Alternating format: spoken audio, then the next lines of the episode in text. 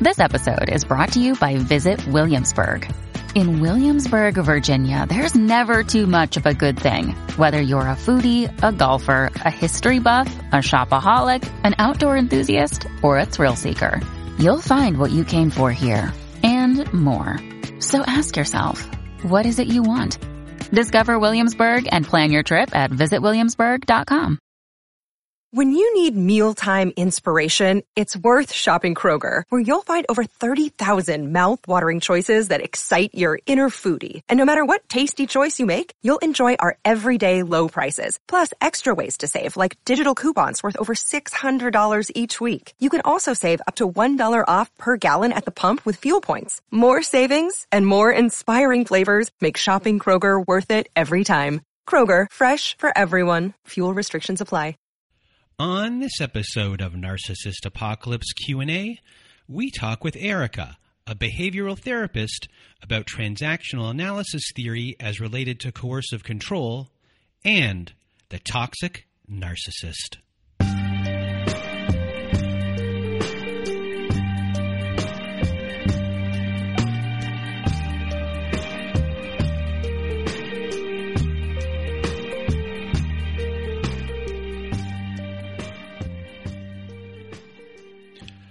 Welcome to Narcissist Apocalypse Q&A everybody. I am Brandon Chadwick and today our guest on our show is Erica and if you remember Erica, she was actually a guest on our Survivor Story episode on September 13th, 2021, and it turns out that Erica is also a behavioral therapist. So thank you for being here today. Thanks for having me back. It's really good to see you again. Well, it's always great seeing you. We we got along pretty well when we talked the first time. And we talked for a while after because you are a behavioral therapist. We had a lot to talk about besides just getting along, you know, like two old friends. And today, we're going to be on multiple times, but today, uh, we're going to discuss transactional analysis theory as related to coercive control.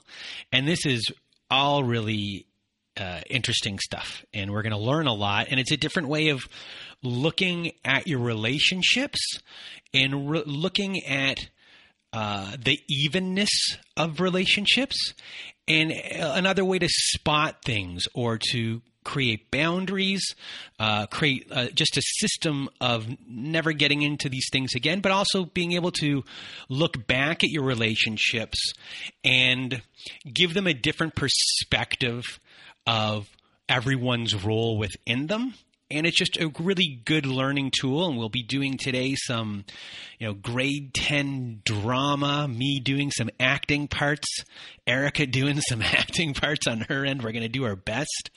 Uh, but first you know erica uh, you know take us through what you you know what what do you want to discuss first?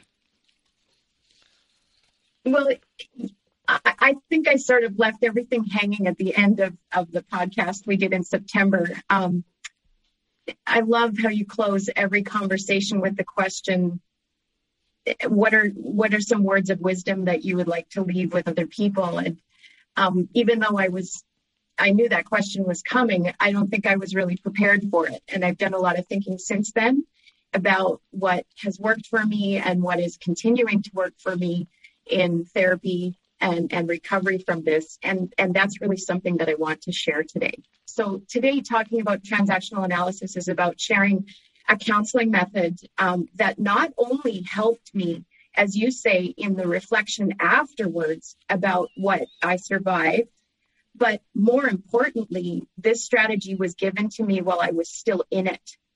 And that's really become my commitment is um, for those who are still in the relationship and have somehow found their way to this podcast, how can we equip those people who are still in it um, to survive it and to to I know I'm going to use the word harm reduction, like to sort of reduce the amount of harm that's done to us until we're able to leave. I'm struck in in by the stories that you've um, found where it, there's this theme where um, it takes time to leave, um, it takes money to leave. Uh, it, it takes safety planning in order to know when is the right time to leave. And so, what are we doing to help each other better survive that relationship? And there are some people who, because of children or pets or mortgages or whatever, where that narcissist is going to be in their life for a long time. So, what strategies can we use that are a good fit for the narcissistic dynamic? And for me, transactional analysis has really been that and we're going before we get into the trans trend and before we get into the transactional analysis aspect of the show, you're going to, you know, I guess, give us a little bit of an allegory, correct? Oh, sure, sure. Did you, did you forget we were going to do the allegory? No, I didn't. I just um, I wasn't sure how to segue into that, but that's what you're here for. um, it, this really speaks to my commitment as someone who is now. I just passed my one year anniversary of getting out of this relationship. And so this is who I am in the allegory. Um, the it's written by Plato. It's the allegory of the cave, Dante's cave, and and the story goes like this: There is a group of prisoners who are living in captivity in a cave. They are shackled and chained.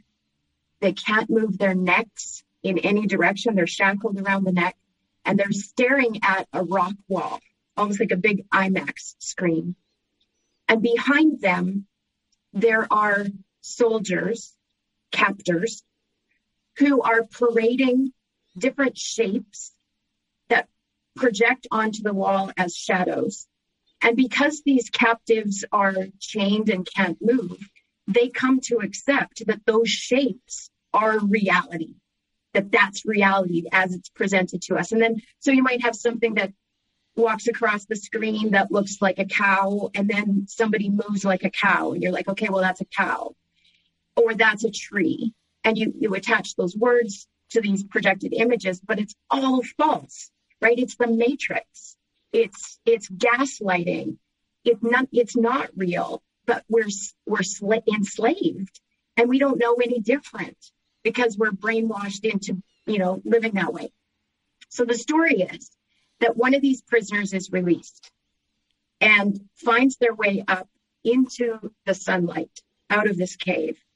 And as the story goes, um, the man is initially so blinded by the sunlight that he's the only thing he's able to do is to look at shadows on the ground. His, his head is down and he He's looking at the shadows and he's like, that's the shadow of a cow. That's the shadow of a tree.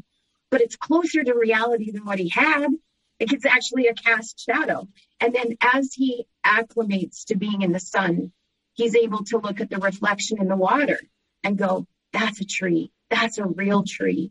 And then further along in the healing, the prisoner is able to look up at the tree itself or the sun itself. And for me, that really has come to represent um, you know, undoing all of the brainwashing and gaslighting that I experienced and, and beginning to define the world for myself. Now, here's where we're at in the conversation today. In the allegory, the prisoner goes back to the cave because she is concerned about the prisoners who are still there. And I, I am concerned about that. And I know you are too. And so we go back to the cave and we're like, listen, there is a world out there and we want to help everybody be free. The response of those prisoners to the person who goes back is really interesting because in the allegory, they make fun of her. They they say, "Oh my God, she's lost her mind. Like, why would we ever leave the cave if that's you know that's how we're going to behave once we get out? Like, she's insane now." look at how she's talking, look at how she's thinking. Um, and, and some will say, why would you want to leave? Like, we had it so good down here. Why, why just come back and sit down and, and stay? So all that to say, um, my heart, and I, I have many friends right now who are living in situations of domestic violence and coercive control. And it's not my place to tell them to get out or when to get out or how to get out. That's not my place. They will get out when they're ready.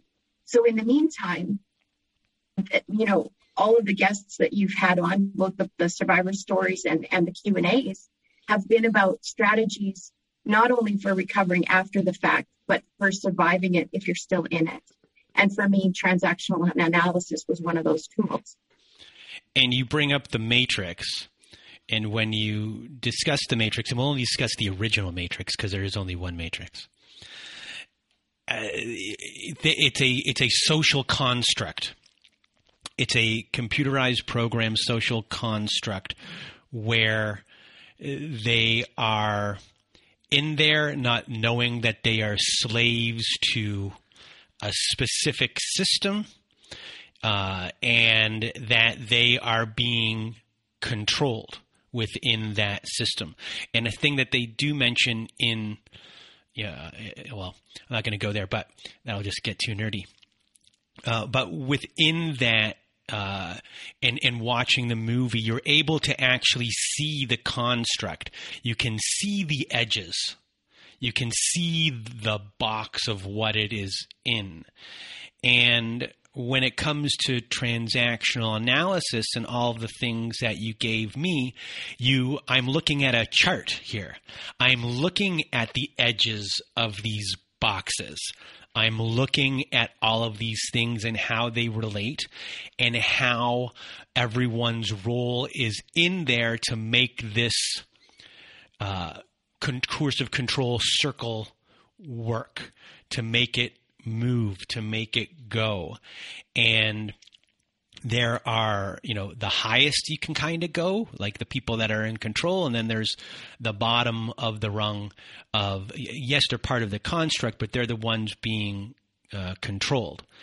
And it's a really interesting framework to, to look at things in, in that sense because it's so visual. It's it's it's so tangible and simple in, in, a way. It really simplifies things, which is what I find interesting because you know that's what people are people are looking for a lot of time these bigger answers in the sense of you know trying to figure out what this person is what the motivations are and what what is this but with this you know we're really talking taking everything and bringing it back down to parental um, controls nurturing kind of parental patrols controlling ones um, middling, which is like adult, and you'll get into it better than I do, and then two child roles, and and how these people would interact, and how I would uh, interact with someone taking on one of these roles, and what someone else's role would be.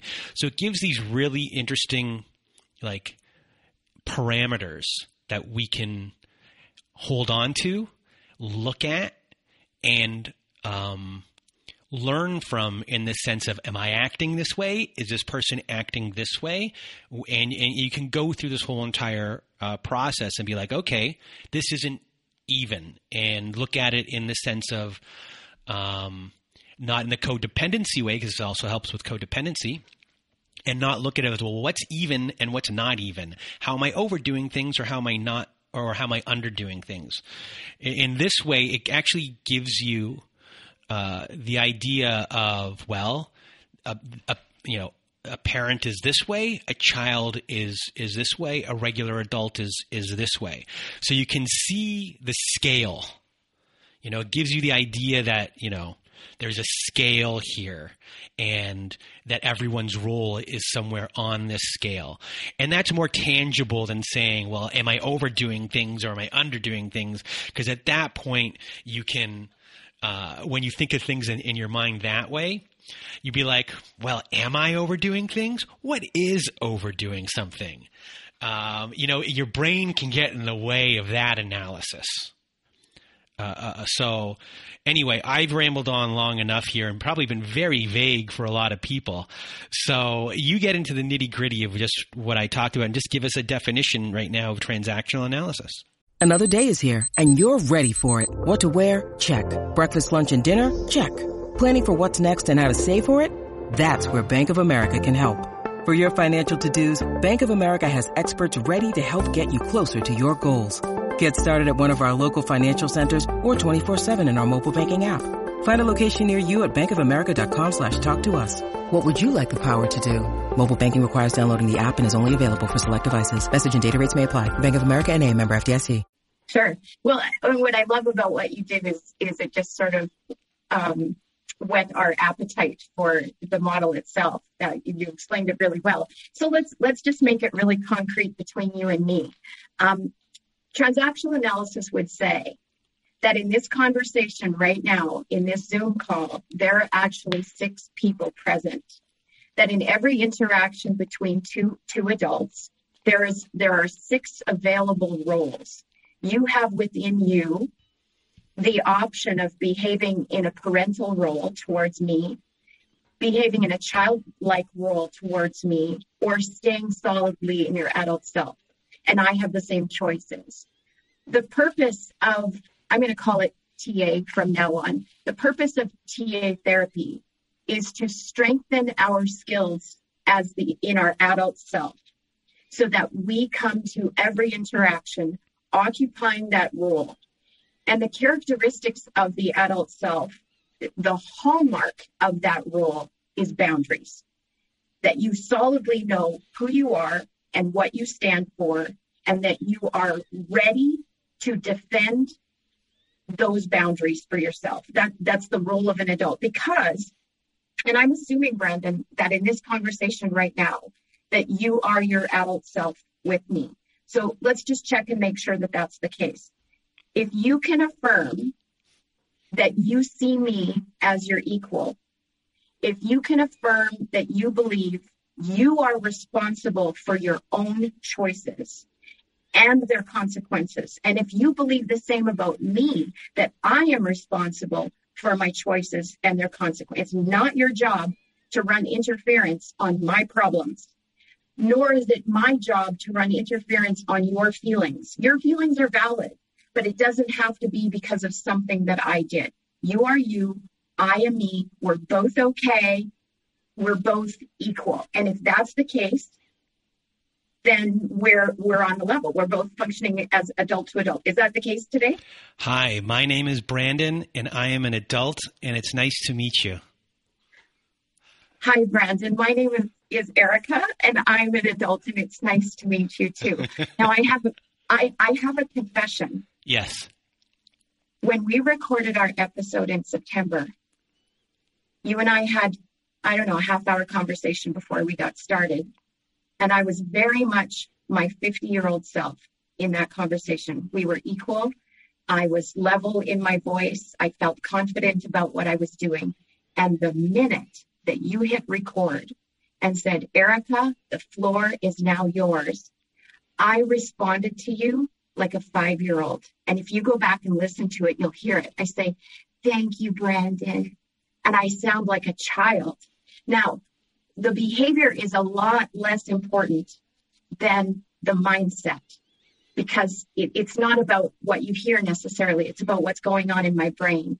And what happened in my brain is the minute you hit record, I felt like my narcissist was in the room and I functioned for seven years in that relationship, like not like a child, but like a subordinate. I was subordinate to her.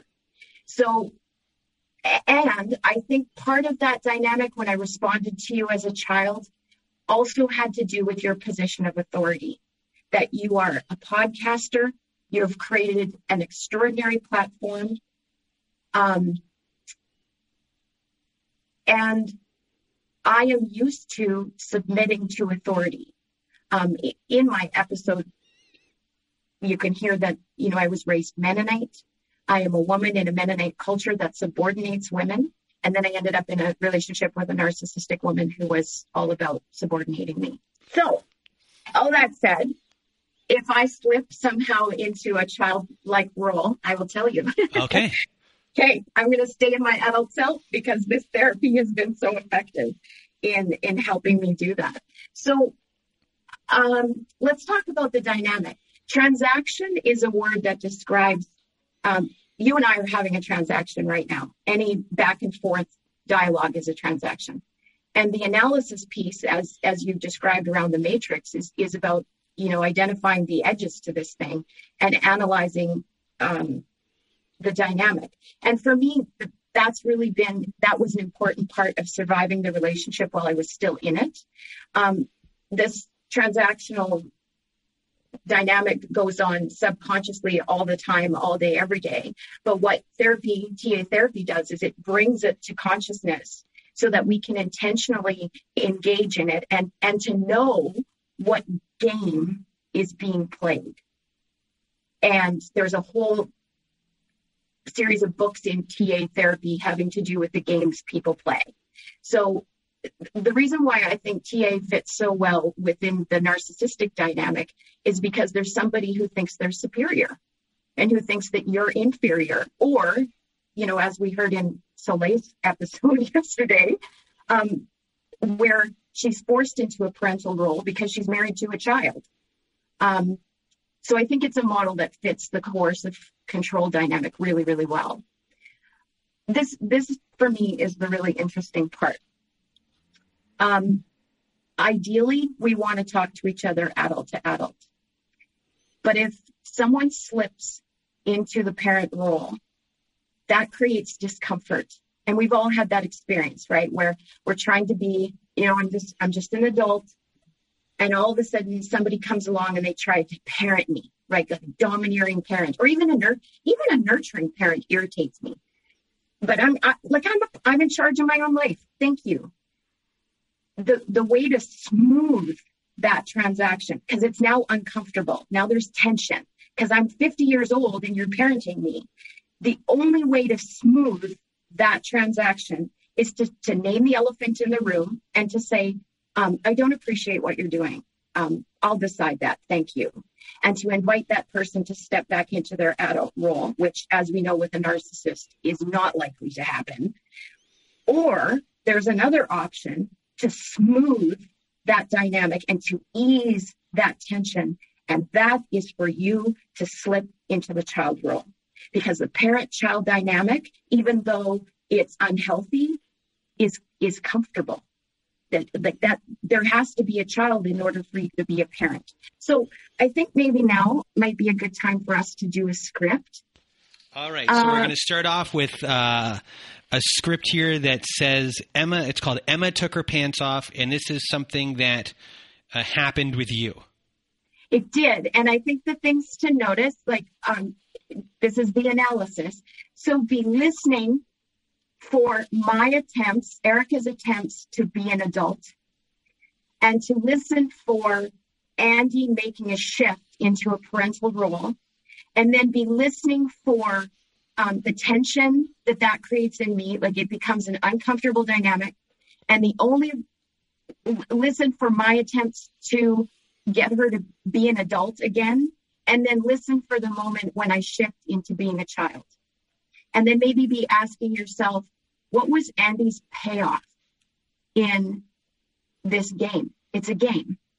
So all of the, that's the analysis piece. So that's the filter to be listening for. This is the context. It was a stormy Sunday night. I had just learned on Facebook that half of my town was without power. I have a report due in the morning, and so I'm really frantic to finish before I lose my power.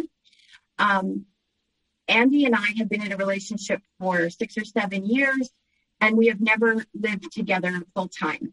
Um, I moved to this community on the promise of a future fake, and she's never made good on that promise. And so she's often looking for excuses for why she stays in Toronto and doesn't come to live with me. So on this evening, Andy's in the city. Emma is a friend of ours. And Emma's just a party waiting to happen. She is a good time. Um, she's spontaneous and fun, but she also has a really chaotic life. Uh, she can be really irresponsible and she is completely imposing. Like she does not respect anybody's boundaries. So that night, I was trying to get my report done and I got a text from Emma. Uh, she wants to charge her phone because she's without power. I ignore Emma's text. So Emma texts Andy. And because I am so well trained by my narcissist, I immediately respond. And, and I'm going to play the role of Andy. Yep. And this comes by text. So you're reading Andy's text. All right. I'm Andy. Here I go. Hey, Emma's trying to get a hold of you. I know you saw her text. Busted, lol. Uh, to be honest, I, I just don't need the distraction right now. What are you saying? That Emma is a, that Emma is a distraction? I'm I'm not saying anything, Andy. I just I just need to get this report done. Jesus. Okay, I'll let her know. No, no, Andy, that's not your job. I'll respond to Emma. So then I convey to Emma that I'm focused and I'm not there to party. I, I tell her it's okay. She can come and charge her phone, but I said, I am working. I will not be visiting and I don't want any booze in my house. Um, when, when Andy is home and Emma is over, we drink constantly and I am really trying to cut back. So I say, I do not want any booze in my house. Emma asks how many of her dogs she should bring. And it's chaos when her dogs come. And so I said, just bring one, just bring the little one. So she shows up with all three dogs, a bag of booze, her son, and all of his electronics. So I settle back into work and Emma makes fun of me in front of her son. And then, um, and then I'm Andy. yeah, I, Emma, Emma leaves, and then I get a text from Andy. And I say, So, how did it go with Emma? It was fine. She she left a few minutes ago. What? No chaos? Nope, it was all good. Oh, come on. There must have been something. Nope, it was fine. Guess those big important boundaries weren't that important, hey? Oh, I I think my boundaries are important. I'm I'm just saying that it worked out. She sure can be a dumpster fire, hey?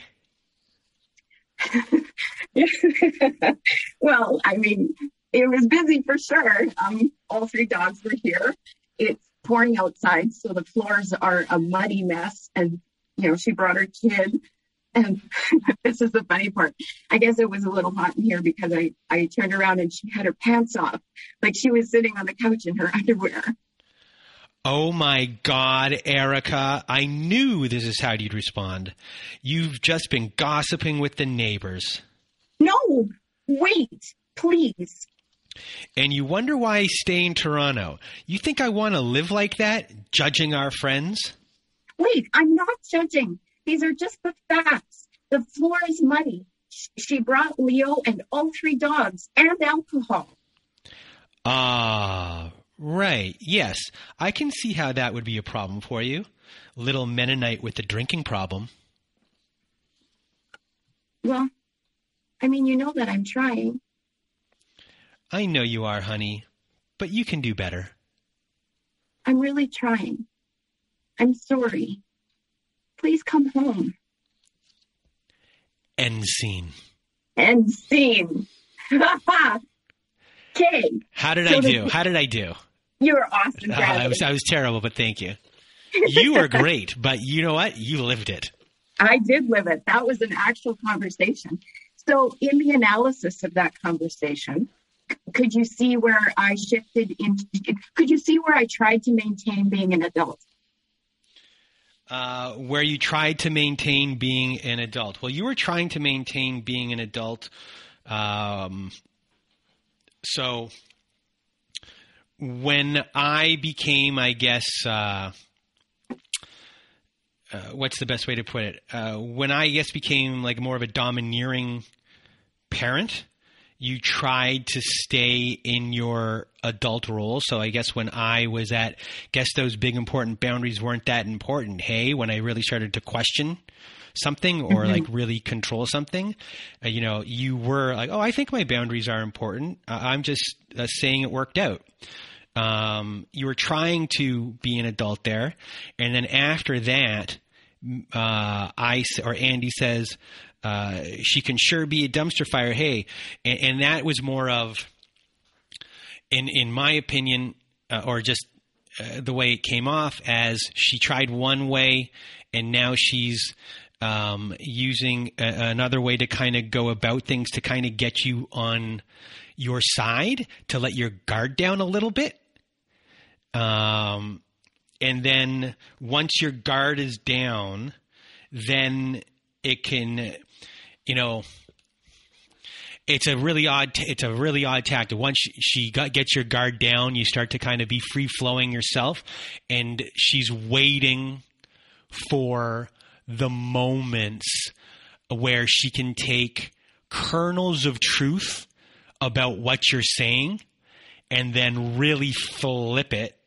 And when she flips it she then becomes you know, you have we have down here like there's a controlling parent and there's a nurturing parent, and what you wrote down here is fake nurturing parent. So it's like a condescending version of a controlling parent um, in in that role. And once that happens, and she traps you in that, um, when she traps you with your own words and then she has you, and in a way, you know she has you. And then she flips the switch on how she reacts towards you.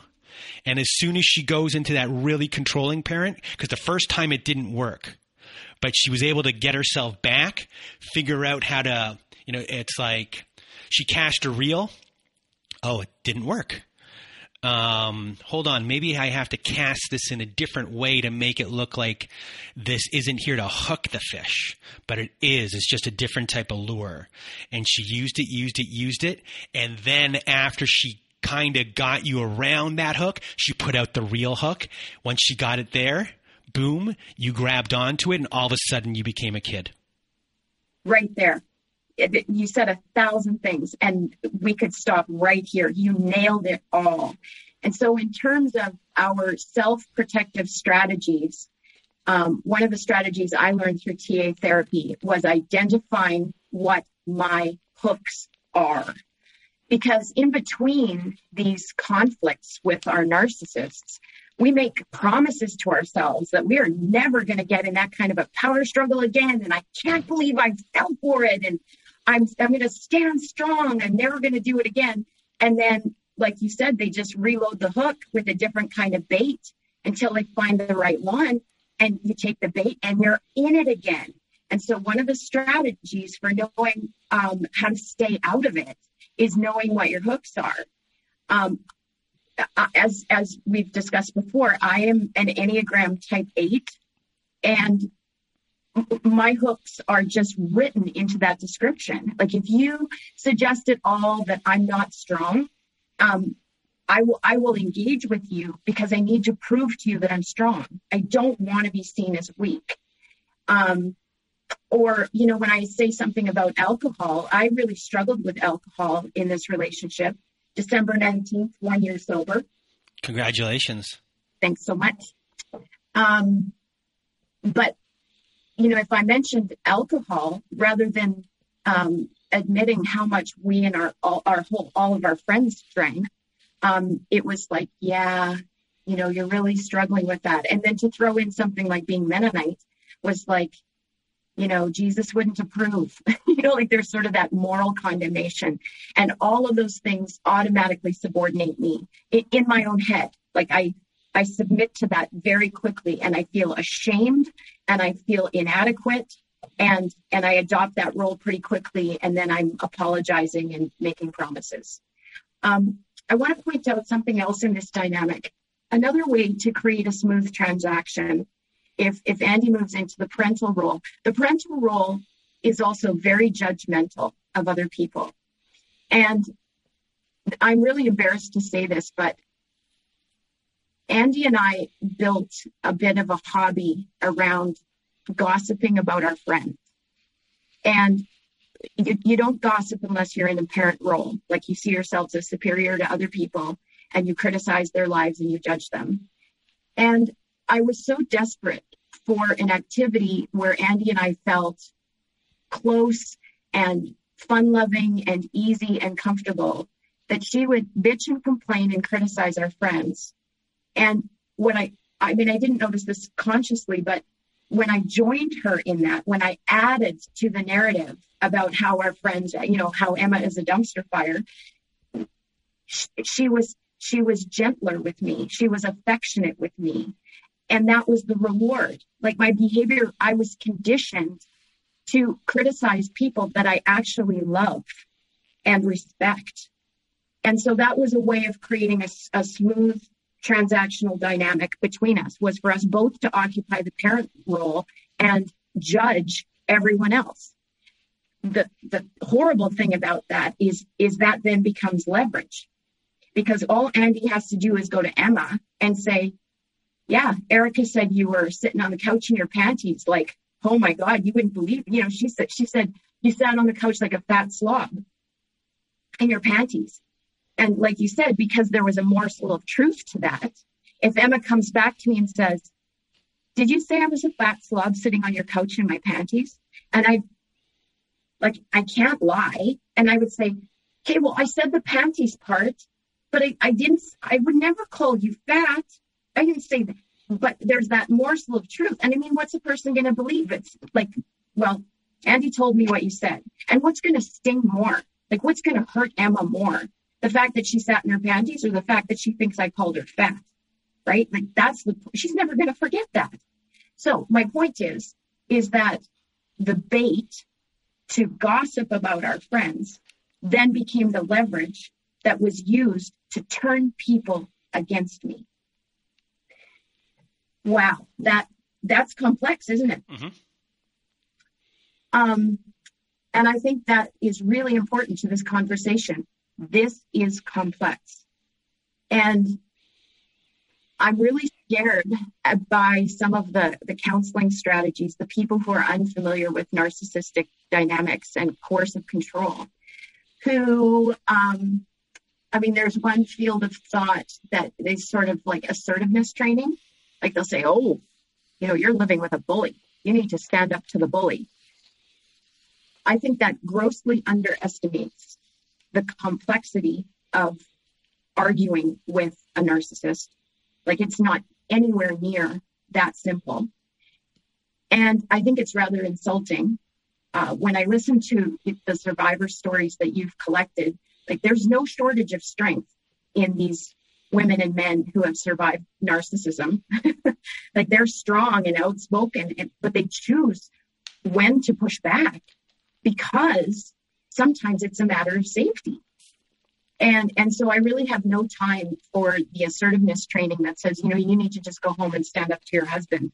Um, that's how people get killed. So that for me, TA, and there's many models that work. This isn't the, the holy grail, but um, for me, this is a model that absolutely describes someone who thinks themselves superior to me, someone who is totally about playing a game, someone who is leveraging what they know to be my motivations or my hooks and and gives us a framework for recognizing it when it's about to start happening and for getting out of it once it's happening. And that's what makes it a good fit for me. So before we get to another example do you want to go through the transactional analysis chart? So the characteristics, as I said, of an adult are the ones that we agreed to when we started this conversation, that we see each other as equals and responsible for our own choices. Um, it's literally the opposite of codependency. Um, the, the role of parent can be expressed in one of two ways the domineering, overpowering parent, controlling parent, or the nurturing parent, which isn't inherently bad. Like there are times when you slip into a nurturing parent role for good reason. Um, but in the hands of a narcissist, the nurturing parent is is just as much about coercive control. Um, and I'll just give an example here before I move on to the child. Um, Andy's nurturing parent behavior um, was expressed in things like housing um, and food and safety. And so it comes across as generous. It comes across as caregiving, but it's all about control. Like it looks like she bought me a house. It, it, that's what it looks like. First of all, I paid for it. I, I renovated it, thousands of dollars. And I was just Hansel and Gretel. She she bought a house to hold me hostage and she never came. like it but it looks like that of a nurturing parent. Or when it comes to to food, um, Andy is a chef. Um, a, a, feature of our relationship was um, Andy led a duplicate life. She had two wives and two houses and two cars and four dogs and two campers. Um, everything was duplicate. There was one set with me about four hours out of Toronto, and then there was her life with wife number one in Toronto. And she controlled both of us with food. And so it looks like a nurturing parent when someone puts a plate of food in front of you. So, you know, I would be on a keto, following a keto diet. She'd be making eggs Benedict for breakfast. She would say, Would you like it on a muffin? And I would say, No, thank you. And I'd come to the breakfast table, and I mean, the woman could plate food like nobody. Like it was gorgeous. So, piled high on this muffin was sausage and egg and drizzled with hollandaise and arugula and this beautiful mound of it, it's stacked, right? When that means that the thing I said no to is at the bottom of that stack. And it's gorgeous. What am I going to do? She puts the food in front of me, like, oh my God, this is beautiful. And then I say, I didn't really want the muffin. Well, she grabs the plate out of my hand. She slides the egg off. She throws the biscuit into the sink. She slams the plate back in front of me, and it's coercive, or it, it's it's disguised as the nurturing parent who's now angry that I rejected her breakfast. So nurturing isn't always what it chalks up to be. One more example having to do with safety. Um, Andy's safety requirements were entirely about control uh, particularly how we how we raised our dogs. Um, oh my God, like the jackets and booties and sweaters and raincoats and like sunscreen. Not kidding. Like they they were just we were always dealing with impending danger and imminent death when it all these safety precautions. And I know that it was control because when she was alone, she didn't do any of those things. So at first I was like, oh, she's highly anxious. I better do this so that she she doesn't, you know, she feels safer. She didn't, she didn't feel unsafe at all. It was just about putting me through the hoops. So all that to say, the adult role can express itself in one of two ways, just as the child can express itself in one of two ways. There is the the the I'm going to say the rebellious child, the child that pushes back and so you can you can see how that would be the case if you had a person acting as the domineering parent and then having someone act as the rebellious child. And I am an Enneagram type eight. I am a Leo and I was born to my father. So I, you want to talk pushback? I'm your girl. So we were often in that dynamic where she was pushing back as a domineering parent and I was like, who the fuck do you think you are? Like I, I acted like a, a kid who was just rebellious. And then the, the other role, and this is the role that I slipped into when I was defeated, was that of, um, I think TA calls it the adaptive child, but it's, it's the subordinate child. So how about you go ahead and describe some of the specific features of those roles?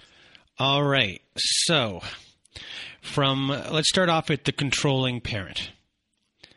And these, for the controlling parent, these are the words that you might hear from them should, must, don't, good, bad. The tones that come from them are harsh, abrupt, authoritative. Their gestures or mannerisms, finger pointing and arms crossed. Their facial expressions, rolling eyes, rolling eyes, sorry, furrowed brow, scowling. So that is what everyone sees as a a controlling parent and one that is it's not confusing about what they are and what they're trying to do. And then next you have the nurturing parent. And words for the nurturing parent are don't worry, let me help you, they're there. Uh, tones that might be used soothing, consoling, and loving. gestures or mannerisms, which could be a pat on the arm, nodding, and nodding encouragingly, and facial expressions can be smiling, proud, and like proud eyes.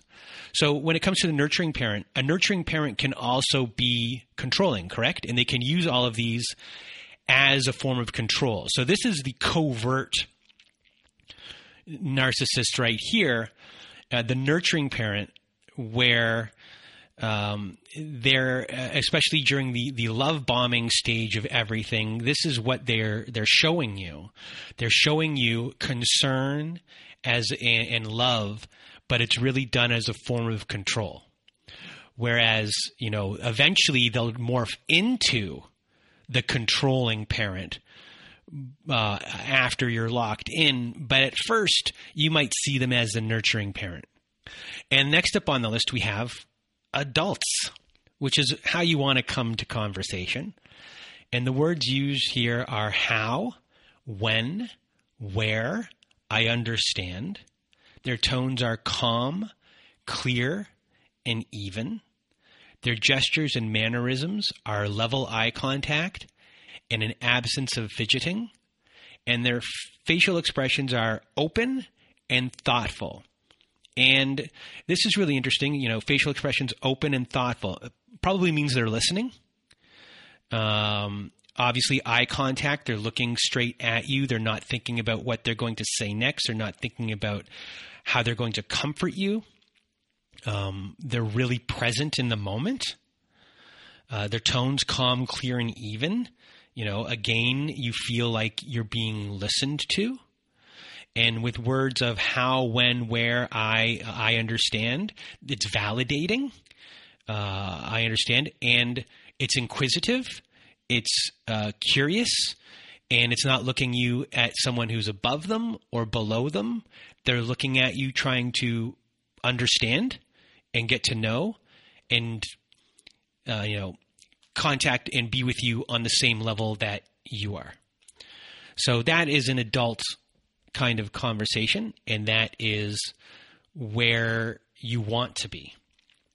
And then you have next, uh, you had it as the rebellious child.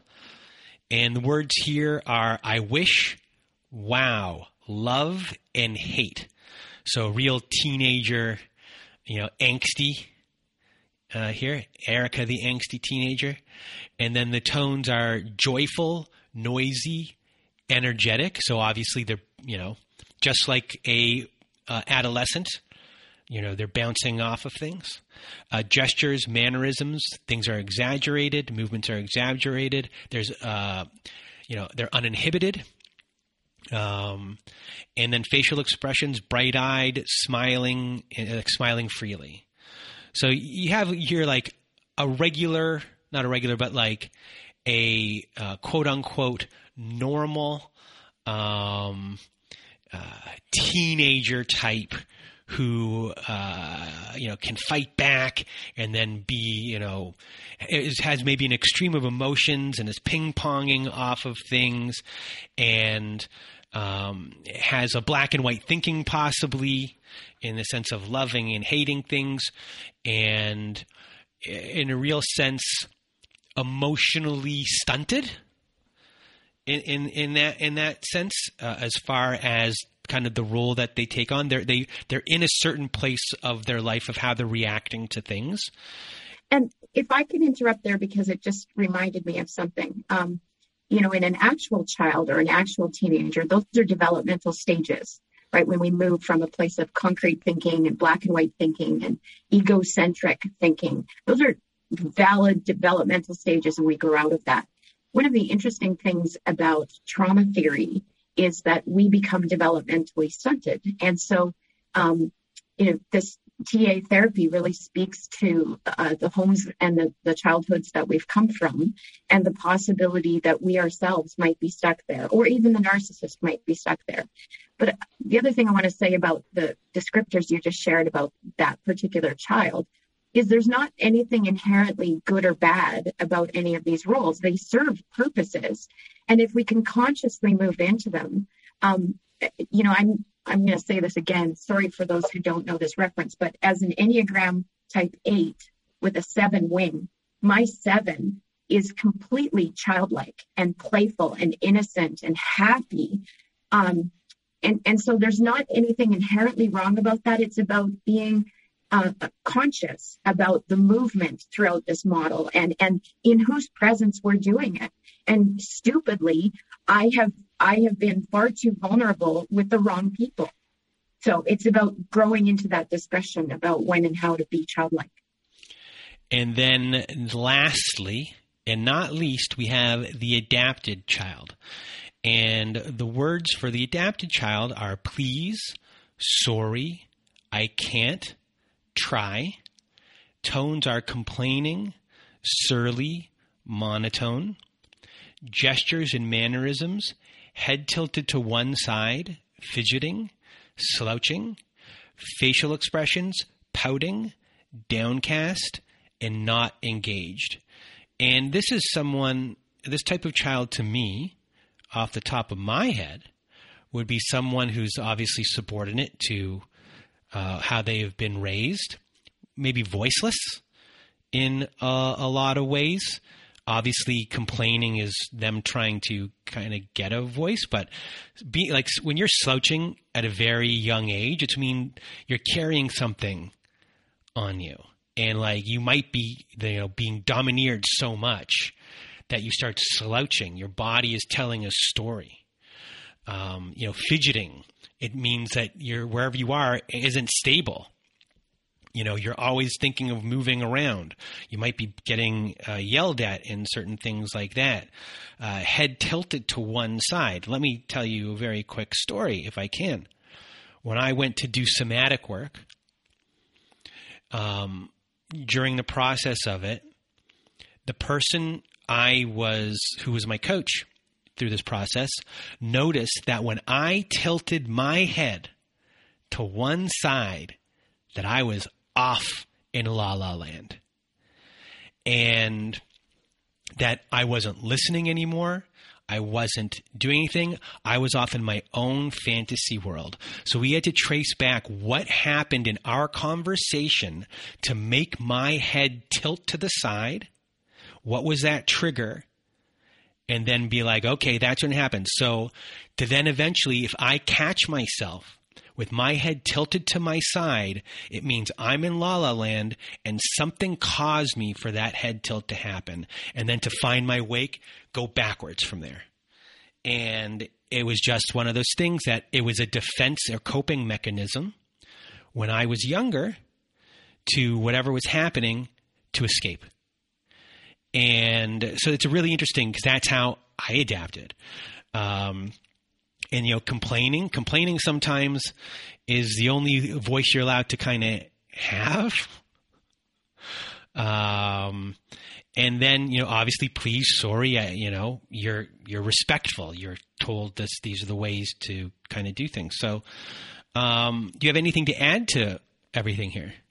Well I, i'm just thinking about the format of your podcast of the survivor stories where you start in the beginning about who we were prior to the relationship, where we came from, what shaped us. And I've really started paying attention to the details of that. And it, it almost it, almost feels like a bit of foreshadowing to the kind of thing you're you might be susceptible to.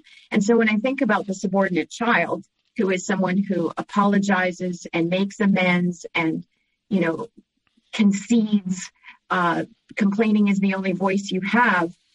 When I think about um, the subordination of women in our culture or uh, visible minorities. When I think about the subordination of people within the organized church, I am struck by the number of people whose stories begin with time in some sort of religious group and how you know just we've been we've been trained to submit and to subordinate and so in a lot of ways half the narcissist work is already done for them because we already come in conditioned uh, to make those kinds of concessions.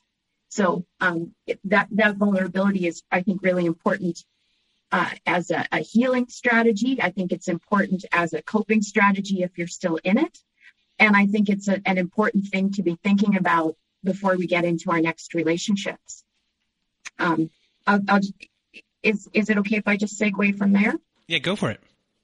So just to sort of hammer home some of the strategies to use um, if, if we're still in it is is to be aware as i said of the hooks the things that that get us hooked in even though we're determined not to power struggle again and the hook just gets baited in the right way and we, we take it um, another important thing is to pay attention to what are, are, called the discounts that's what it's called in ta therapy but that's just uh, ta for uh, gaslighting so it's a way of saying discounting reality um, so let's let's maybe do a script where there's some discounting going on, discounting of reality, and uh, let's do Hannah Who. All right, all right. So the con- what's the context of Hannah the Hannah Who story? Here's the Hannah Who. Um, I had just gone for a walk with a friend whose name was Danielle. What I didn't know is that Andy's friend just lost her husband. Andy's in Toronto. I'm out at the lake. And so I received this text accidentally. And what I know is that the text was actually intended for wife number one. Um, her name is Sarah. This text was intended for Sarah, and Andy accidentally sent it to me. So you might anticipate here, because she's a narcissist, um, avoiding taking responsibility for that. That might be the purpose of this game. Um, but there might also be other games that she's playing. So be listening for my attempts to be an adult and how I slip into a child role eventually. So this is the text I get out of the blue. And I'm Andy, and here I go. How's Hannah doing? Hannah who? Her name is Danielle. What are you talking about? Well, I just went for a walk. I, I was walking with Danielle. I know that. Well, the, well, then why did you ask about Hannah? And it, here it's it's likely that Andy realizes she's made a mistake, and that she's actually meaning to to text this to Sarah. Because her husband just died. Jesus, I thought you'd want to know. Wait, what? Tony died? Oh my God. I thought you'd want to know. Guess I was wrong. No. Wait, don't don't say that. I I do want to know. I I'm just wondering why you asked how Hannah was doing. I I don't even really know her. Oh, and that's my fault? Oh my god. Why did you ask me how she's doing? How do you think she's doing? She's planning a funeral look, I'm not sure what's going on here, but please give Hannah my love. Um, how's how's Sarah doing with all this? Oh, here we go. Yes. I'm going to the funeral with Sarah. Yes. We're driving in the same car. And yes, we're taking Hannah to the beach house for the weekend. And I'm, I don't respond. What? I suppose you're upset now.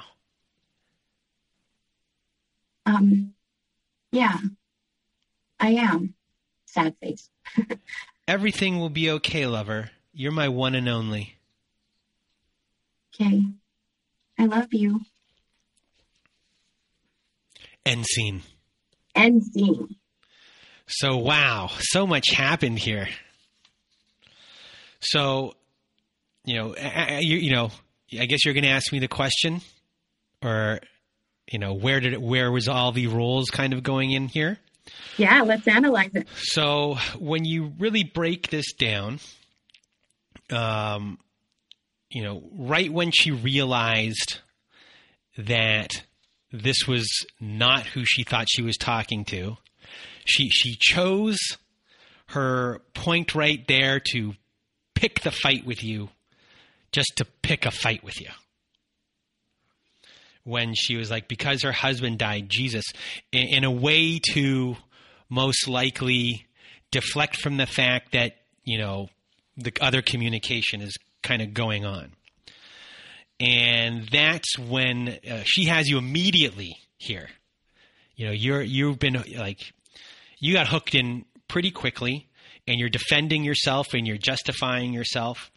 And then uh, after you're kind of going through a lot of um, grasping at straws to try and get yourself out of a situation that you never created in the first place. Usually, when people are grasping at straws, they're the one that cre- they're the one that created the situation in the first place, and they're trying to backpedal to get themselves out of it. But you're backpedaling here to get yourself out of a situation that was created by someone else.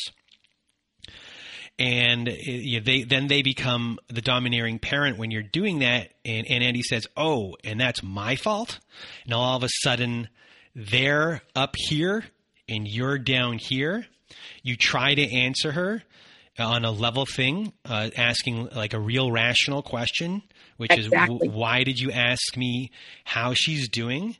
And then once again, you know, very condescending, uh, like the sarcasm of questions in a way, like, um, which is, how do you think she's doing? It's like a rhetorical question. Um, you know, she's planning a funeral as if you're stupid, you know, and mm-hmm. then uh, kind of again, you try and give uh, the answer of like, look, I'm not sure what just happened here. You are actually being an adult here. You're trying to figure things out on a on a real level playing field. She wants none of it, and then goes more into the um, not just domineering but belligerent kind of um, bringing in all of your old conversations and arguments as if you're a crazy person. Here we go again.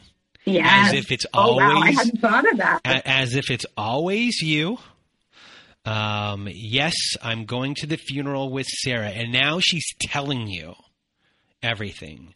She's there's no there's no even Steven here. Now she's the apparent here who's telling you what she's doing, and you can't do anything about it because I am the parent and you are the child and you have your role and this is my role. And it's yes, we're driving here, we're in the same car.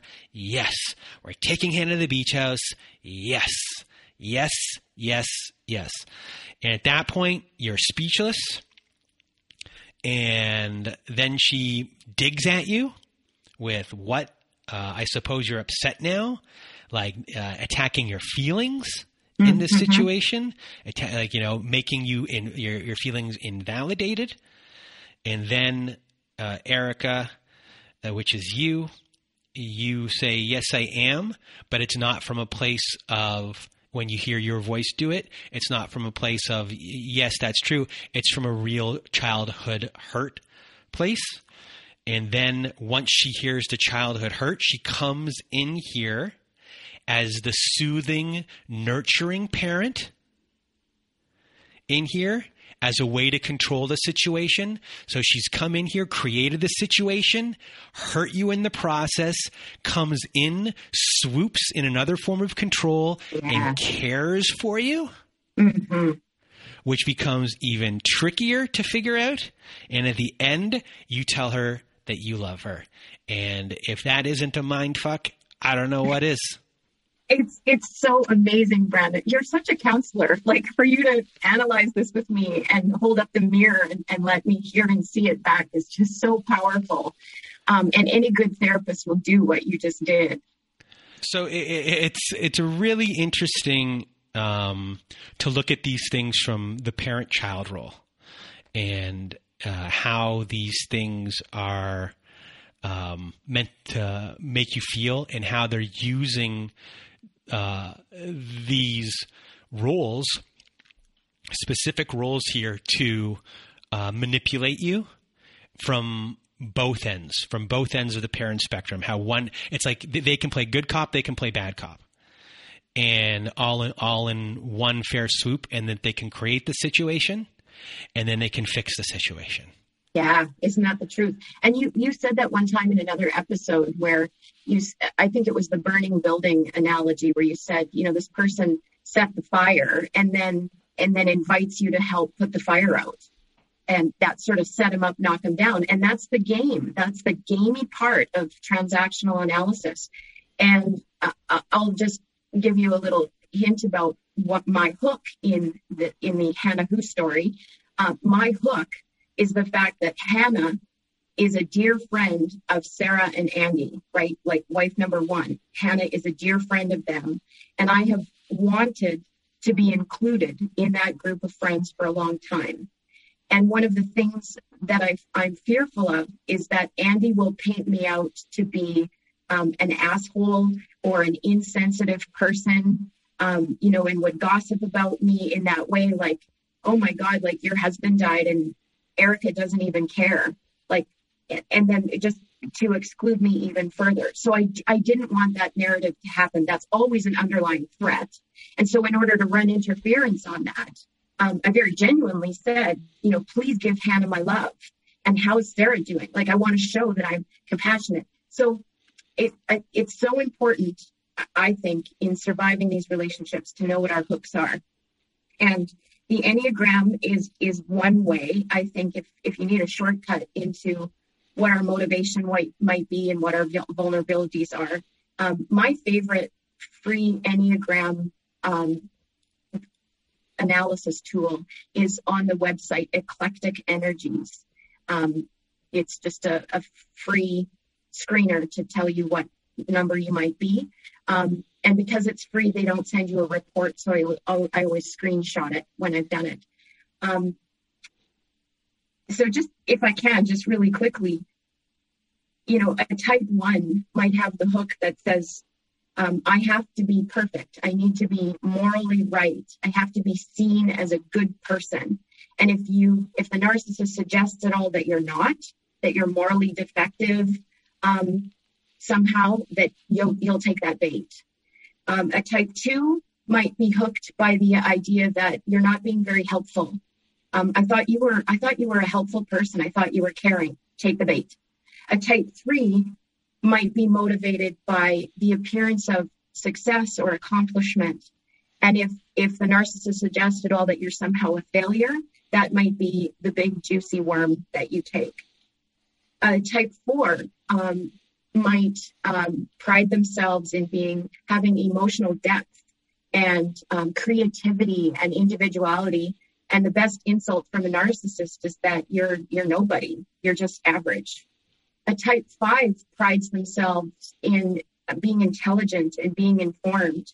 And so if a narcissist undercuts your intelligence at all and questions what you know and that you somehow have flawed knowledge and you're actually quite stupid, you might find yourself in a power struggle with, with them. A type six is, is so motivated by, um, you know, a deep sense of loyalty and survival happens because we stick together. And so to be threatened with, you know, expulsion from the group or or a lack of safety, living without support, like the threat of you're going to be on the street might be the hook that a six needs. Um, type seven, there's nine types. Just, you know, I'm just about done.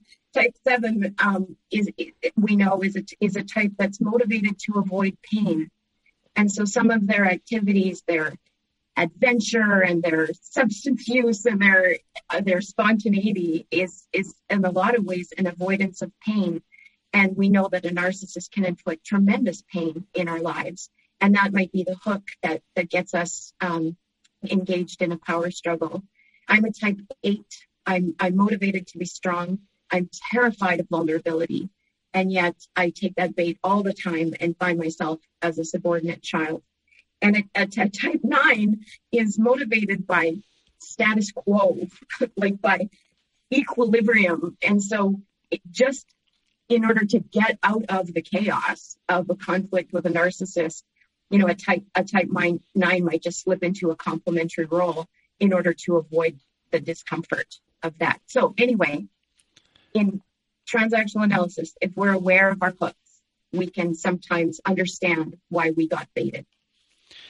And for everyone listening, if you have text conversations like these and you have them saved, uh, or you have letters that were sent to you that were along the same lines, please send them uh, into me because uh, Vienna, from many of the episodes we've done before, uh, we're hopefully going to be doing some test episodes, taking like the letters and the and, and the the conversations, the text conversations that you've had, and we're going to try and help uh, break them all down for you. So if you're having specific issues, we can do our best to help you out while that. If you also just want to send them in so other people can learn from them, so we can do breakdowns. We're going to hopefully have a lot more future episodes where we're going to be using uh, these, these, these letters and, and, your text conversations to help everyone um, understand their situations a bit more, figure out the language that everyone is is using. It might not always be these parental transactional analysis things. It might be other ways that they're they're doing things,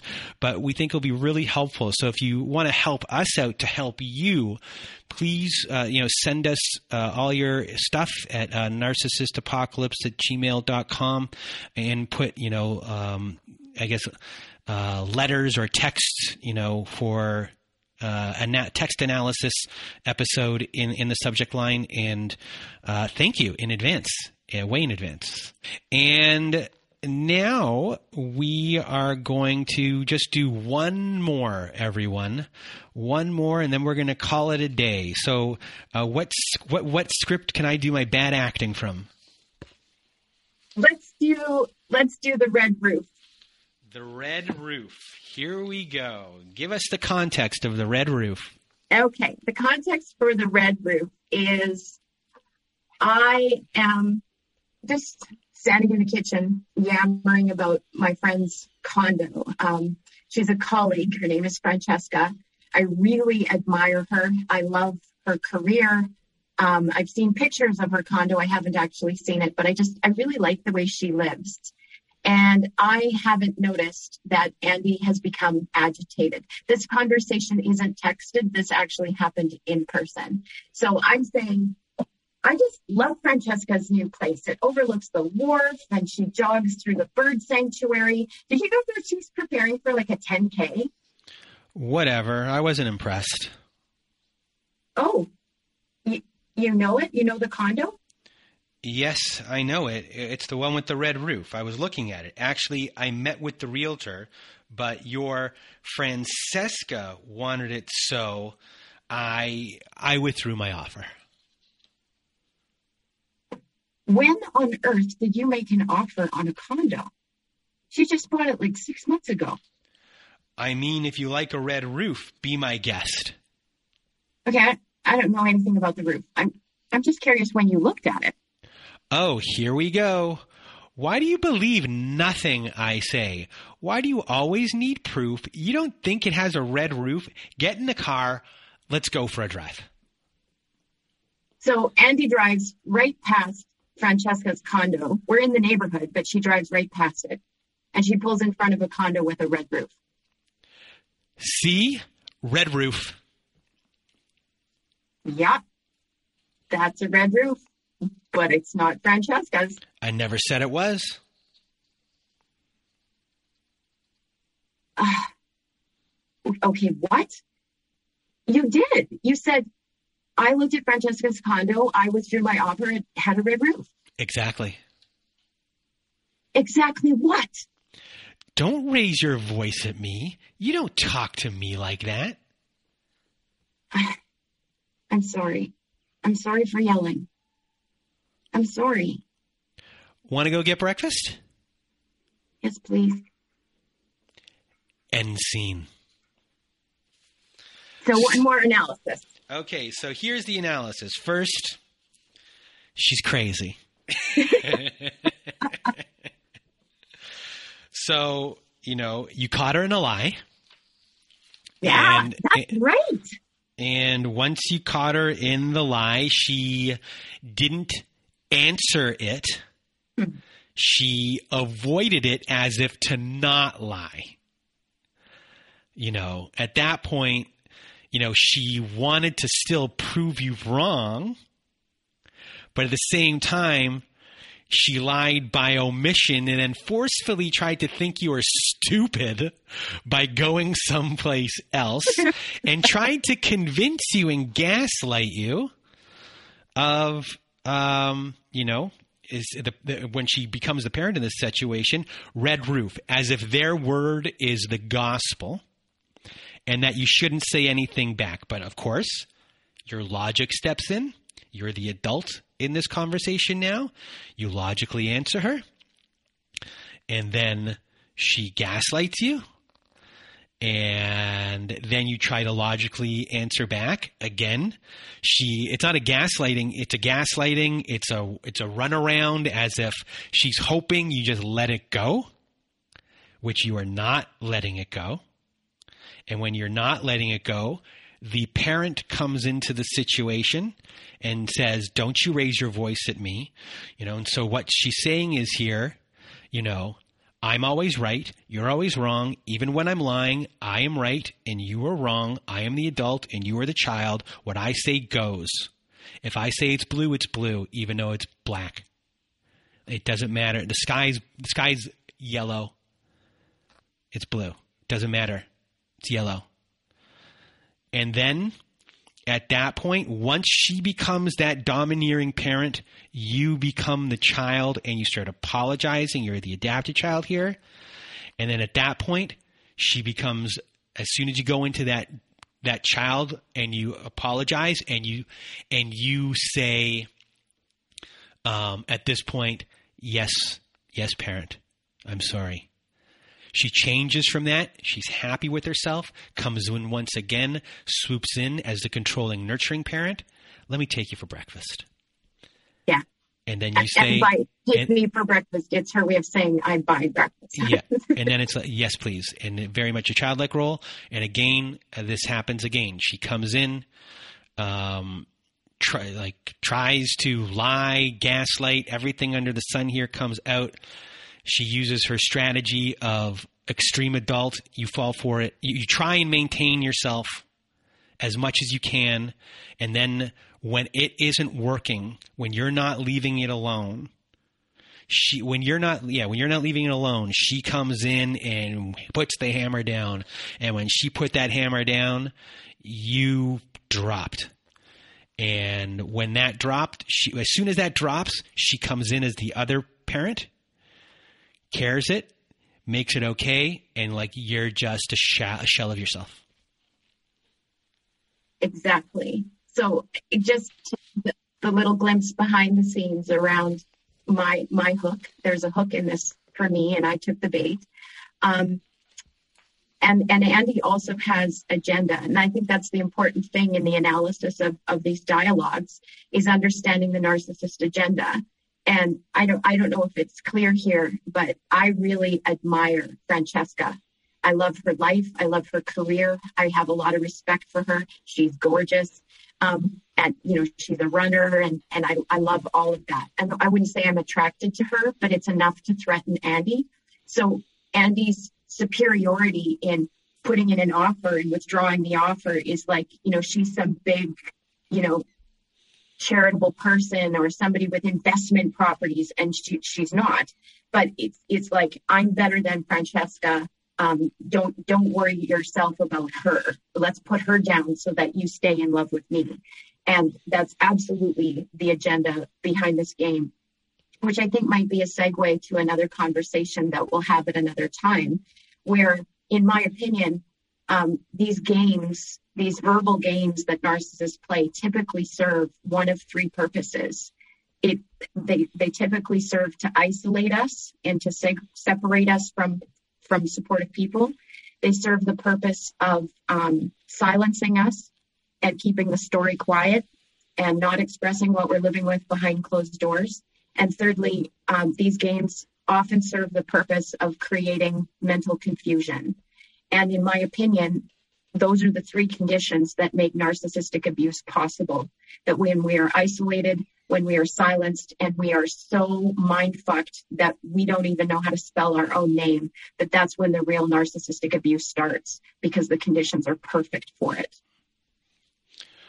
Well, Erica, I want to thank you for being here with me today. I had a wonderful time you did a, a, great job of explaining all of these things to to everyone, uh, giving people another tool in their tool belt uh, for what they're dealing with uh, and future relationships. So, really, a big thank you for for being here with me today. Thanks for having me back. I, I appreciate the question. Um, what words of wisdom do you have? and I appreciate the opportunity to answer that question in a whole hour. So thank you. Well, you're welcome. And now, before we end off our show, let me tell you if you want to be a guest on our show, please do go to narcissistapocalypse.com, top of the page there's a button that says guest form. When you click on that button, it takes you to a form. It takes you to a page where you can fill out the form or you can send us an email from that page. And there's all these instructions on what we're looking for as far as the outline of your story to be on our show. So please do click on that guest form. We're always looking for stories and away we will go from there. Also at our website at narcissistapocalypse.com, we have our very own safe social network. So at the top of the page, there's a button that says support group. And if you click on that button, it takes you to our social network. And inside here, we have our very own forums. We have Zoom support meetings every Wednesdays and Saturdays. We have uh, ad free episodes. We have episodes that never made it to air. We have groups that discuss codependency. We have groups that discuss that, that, that discuss relationships.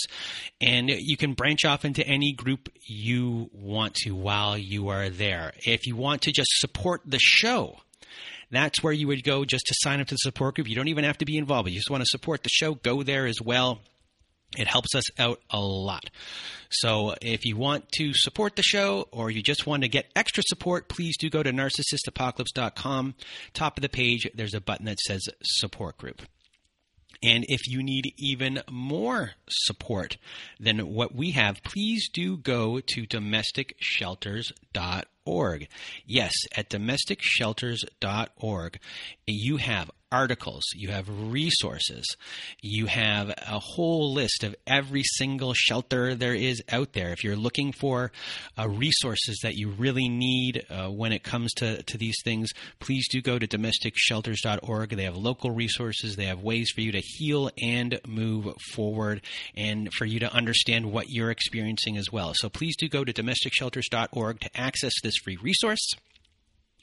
And before we're done here. I just want to thank everyone. This is the end of the year, and uh, you know, everyone, you might be doing well, you might not be doing well. So we're just sending all of our positive vibes and big hugs to everyone as we bring in the new year and hope for a, a much better 2022. So a big thank you to all of our listeners, to all the guests that we had this year, uh, the ones that made it to air and the ones that didn't make it to air. A big thank you to everyone for sharing their experiences with me and for all of you as well.